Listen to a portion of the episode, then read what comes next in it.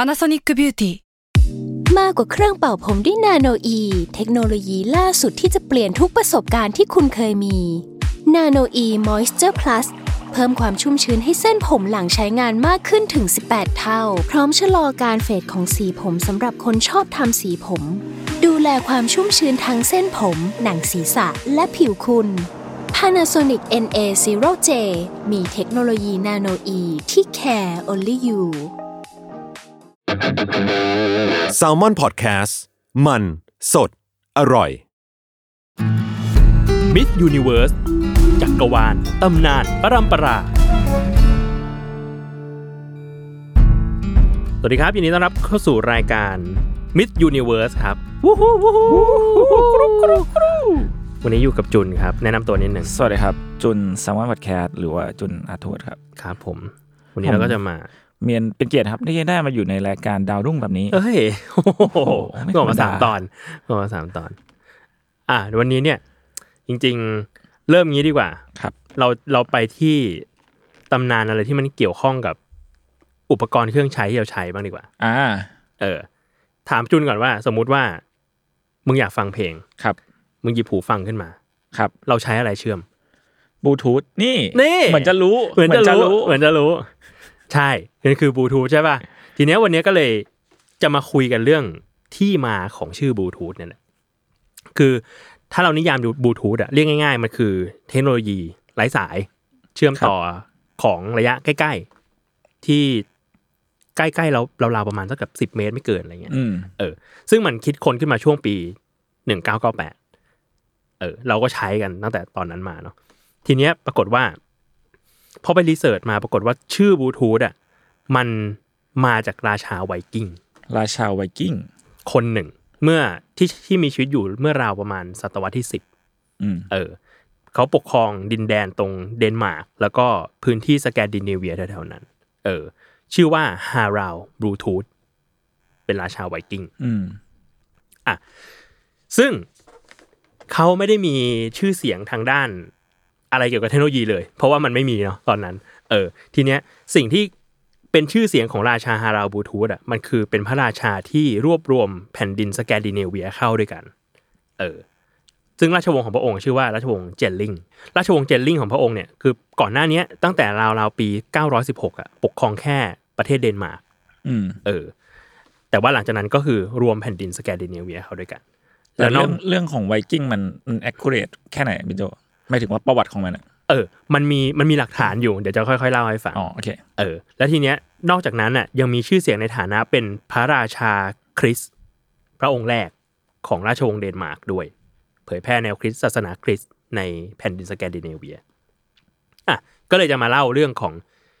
ชายที่เป็นต้น ต้นแบบของชื่อบลูทูธให้ฟังกันละกัน อืม พระราชาฮาราวบลูทูธนะครับ มีชื่อเต็ม ๆ เลยนะ ว่าฮาราวกอมสั้น ไม่มีไม่มีคำว่าบลูทูธอยู่ในนั้น ซึ่งที่นามสกุลว่ากอมสั้นอ่ะ ก็อย่างที่เราอาจจะคุ้นๆกัน เป็นลูกของพระราชาชื่อกอม อืม กับราชินีชื่อว่าไทรา ซึ่งตามสไตล์คนสแกนดิเนเวียก็คือตั้งนามสกุลตามพ่อ เพราะบิพ่อชื่อว่ากอมดีโอ หรือว่าแปลเป็นไทยว่าราชากอมผู้แก่ชรา อ่า อ่ะ อืม ปกครองเดนมาร์กก่อนหน้านี้ พระราชาฮาราวก็เลยมีนามสกุลว่ากอมสันที่แปลว่าบุตรแห่งกอม อ๋อมันคือกอมซันใช่ป่ะ ใช่กอมสันเออ ซึ่งเราจะคุ้นๆอยู่ เพราะว่าชาวสแกนดิเนเวียเนี่ยพวกแบบเดี๋ยวนี้มันก็อาจจะยังมีอยู่บ้างเนอะนักบอลอะไรเงี้ยคริสเตนเซนเส้นนี่ก็คือซันนั่นเอง อ๋อ เออ เชี่ยอ่า แต่ว่าเดี๋ยวนี้มันก็เริ่มตกทอดเป็นนามสกุลแล้ว แต่เมื่อก่อนมันจะใช้วิธีนี้คืออา พ่อชื่ออะไร เติมคำว่าซันเข้าไปถ้าเป็นลูกชาย ถ้าเป็นลูกสาวก็ใช้จะเติมคำว่าโดทีแปลว่าดอเทอร์ อ๋อ เออก็ลูกสาวดอททีหรือว่าดอทเตอร์หรือว่าคนดูหนังมาเวลก็จะคุ้นๆกัน เพราะว่าก็จะมีตัวละครสแกนดิเนเวียอย่างทอร์ อืม ก็นามสกุลโอดินสัน อ๋อเออว่ะ ก็คือเป็น อ่า ลูกโอดิน อืม หรือว่าโลกิก็นามสกุลลาฟริสันเพราะว่าเป็นลูกของยักษ์น้ำแข็งลาฟี่เนาะทีเนี้ยก็กลับมาที่พระราชาฮาราบลูทูธประวัติคือพระองค์เนี่ยเกิดราวๆปี 920 แล้วก็ไม่มีอะไร ครองบัลลังก์ต่อจากพ่อ หลังจากที่พ่อเสียชีวิตไป พอมาช่วงปี 960 เนี่ยฮาราบลูทูธก็มาเข้ารีดเป็นคริสเตียน อืม อืม ทำให้พระองค์อ่ะกลายเป็นกษัตริย์คริสต์พระองค์แรกของเดนมาร์กคือยุคนั้นนะคริสต์มันยังค่อนค่อนข้างฮิต คือมันมีมาสักพักแล้วหลายร้อยปี แพร่หลายอยู่ในยุโรปมาตั้งแต่ช่วงประมาณศตวรรษที่ 9 ซึ่งก็มีนักประวัติศาสตร์อ่ะไปสืบค้นกันก็ว่ากันว่าการที่พระองค์อ่ะเปลี่ยนไปนับถือคริสต์อ่ะมันไม่ใช่แค่เรื่องของพลังศรัทธาอย่างเดียว ว่าโอ้ยเชื่อในคริสต์มากเลยก็เลยเข้ารีดมันไม่ใช่แค่เรื่องนั้น แต่ว่ามันเป็นวิธีทางการเมืองวิธีหนึ่ง ของพระราชาฮาราลบลูทูธด้วย เพราะว่าตอนนั้นน่ะคริสตจักรอะมันอยู่ในช่วงยุคเดียวกับพระเจ้าออตโตมหาราช อืม ซึ่งเป็นกษัตริย์แห่งแคว้นแฟรงก์ตะวันออก ซึ่งตอนนี้ก็เป็นประเทศเยอรมนี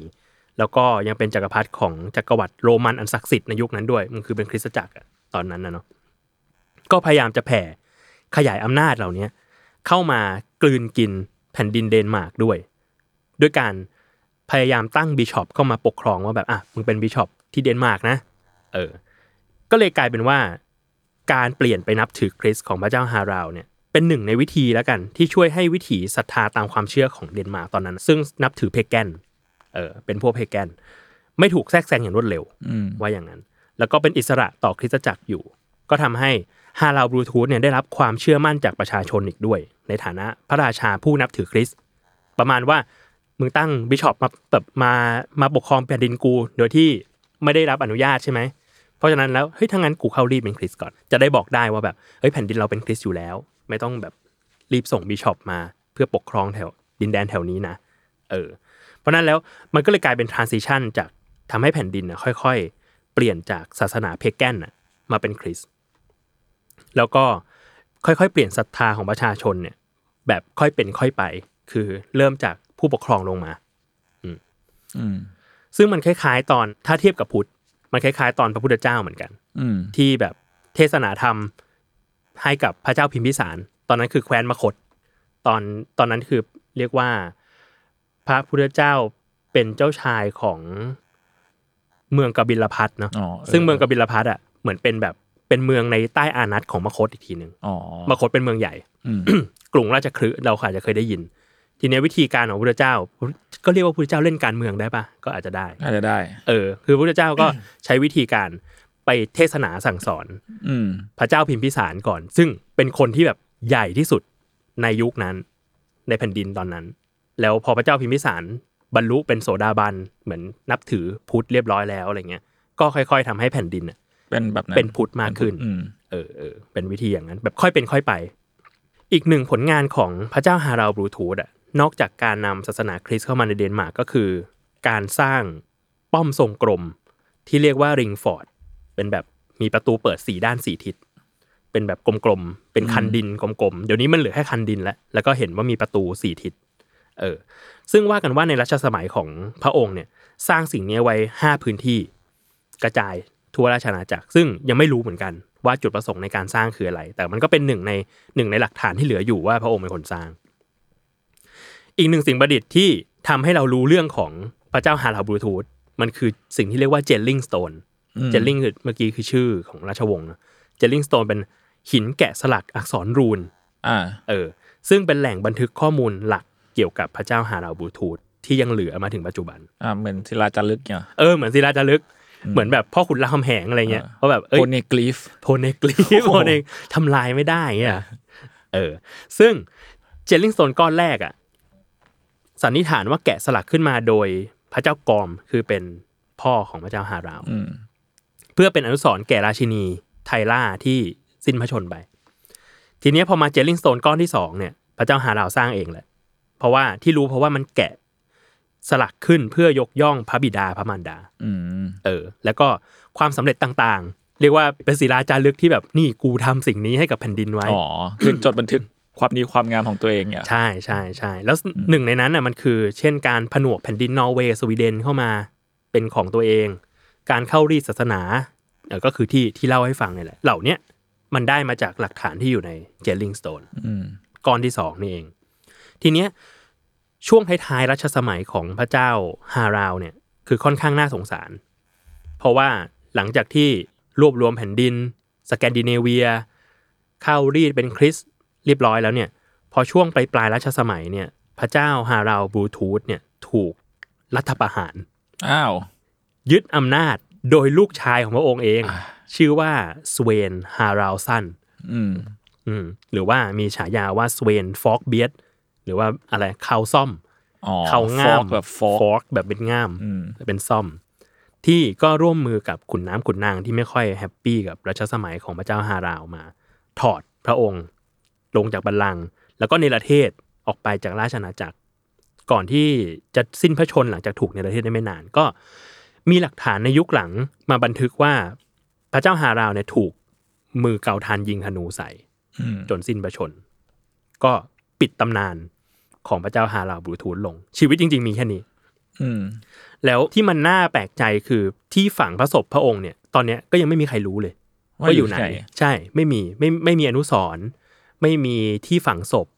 ไม่มีอะไรหลงเหลืออยู่เลยนอกจากเจลลิงสโตนอันเดียวที่เรารู้ว่ามีพระองค์อยู่ในโลกนี้ อืม อืมแต่ปรากฏว่ามันดันมีสิ่งหนึ่งที่ทำให้ชื่อพระองค์กลับมา อืม นั่นก็คือเทคโนโลยีบลูทูธ อ่า ซะอย่างนั้นแบบเอาจริง ๆ ก็คือตามเรื่องราวของบลูทูธเนี่ยเขาก็ไม่ค่อยได้ตั้งใจเท่าไหร่นะ ที่เอาชื่อของพระเจ้าฮาราบลูทูธกลับมาเนี่ย อืม แต่ว่าก่อนหน้าที่จะไปสู่เรื่องของเทคโนโลยีบลูทูธเนี่ยเรามาดูเรื่องฉายาบลูทูธก่อน ฉายาบลูทูธ ใช่ก็เพราะชื่อจริง ๆ ของพระเจ้าฮาราว บลูทูธมันเป็นฉายา ใช่ ชื่อว่าฮาราวกรอมสั้นแล้วบลูทูธมาจากไหน จริง ๆ มันเป็นเรื่องที่ยังไม่ได้มีข้อสรุปชัดเจนเท่าไหร่เว้ยแต่คาดว่ามาจากลักษณะฟันซี่หนึ่งของพระองค์เอง อ่า ที่มีสีน้ำเงินออกดำ ซึ่งเดาว่ามาจากแบบเป็นฟันผุอะ อืม เออ เมื่อกี้คิดว่าทูธมันฟันมาวะ ฟัน ใช่ น้ำเงิน เออฟันมันคือฟันสีฟ้า ฟันสีน้ำเงินน่ะ เออ ซึ่ง หรือถ้าอยากให้มีคำอธิบายที่ดูสุขภาพไม่แย่เท่าเนี้ยมันก็คือว่าสแกนดิเนเวียยุคนั้นน่ะ มันมีพืชประเภทเบอร์รี่เยอะ อืม ซึ่งพระเจ้าฮาราวก็อาจจะเสวยเยอะไปหน่อย อ๋อ จนทำให้พระองค์ฟันของพระองค์เนี่ยมีสีคล้ำลงอ่ะก็เป็นได้ ก็คือถ้าไม่ฟันผุเพราะว่าเอาจริง ๆ ยุคนั้นไวกิ้งอ่ะมันก็ไม่ได้มีสุขอนามัยดีนักหรอก อืม ก็เป็นไปได้ว่าอาจจะฟันผุก็ได้ มีฟันแบบเออฟันฟันสีคล้ำอะไรก็ว่าไป เพราะว่าคำว่าบลูทูธจริง ๆ มันไม่ได้แปลว่าฟันน้ำเงินเท่านั้น ถ้าไปดูรากศัพท์ของคำว่าบลูในภาษาอักษรเนี่ยภาษาสแกนดิเนเวียมันอาจจะเป็นว่าคล้ำ อืม เออน้ำเงินออกคล้ำเกือบดำบลูกับแบล็กมันก็ใกล้กันก็ได้เหมือนกัน แล้วแบบพุทธพุทธมีแบบนี้ไหมมีฉายาไหม พุทธพุทธ เออ นั่นดิ ไม่น่านะ คือผมรู้สึกว่าพวกสแกมมันชอบมีแบบฉายาแบบบ่งบอกอะไรบางอย่างแบบ หนวดขาว เออ แบล็คบลูเบียดบลูไวท์เบียดอะไรอย่าง เอ เงี้ย อเออเชื่อเหมือนวันพีซเลยว่ะ เออ หนวดขาว อย่างนั้น หนวด อะ ดำเนี่ย ซึ่งมันเป็นแบบ พวกล่องทะเลอะไรเงี้ยหรอไรู้ มัน ย เป็นมันเป็น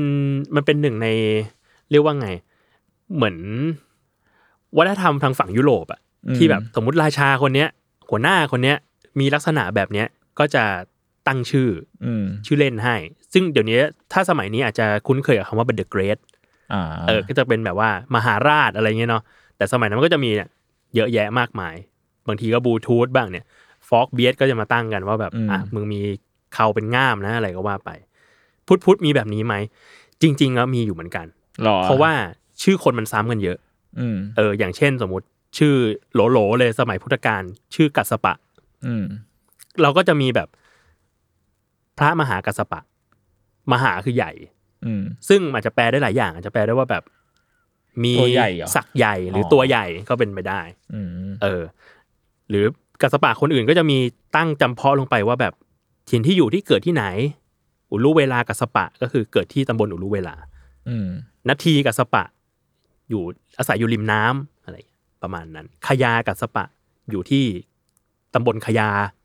ก็จะเป็นแบบแต่ละคนตามฉายาไป หรือตามลักษณะนิสัยก็มีเหมือนกัน อย่างมีพระชื่อเลวตะก็มีอยู่สองสามคน ก็จะมีเลวตะชื่อ กังขาเลวตะ อืม คือขี้สงสัยมึงถามจังเป็นจำหนูจำไม่คนก็เรียกกังขาเรวตะอะไรเงี้ยกลับมาที่บลูทูธคือ ไอ้ฉายาบลูทูธเนี่ย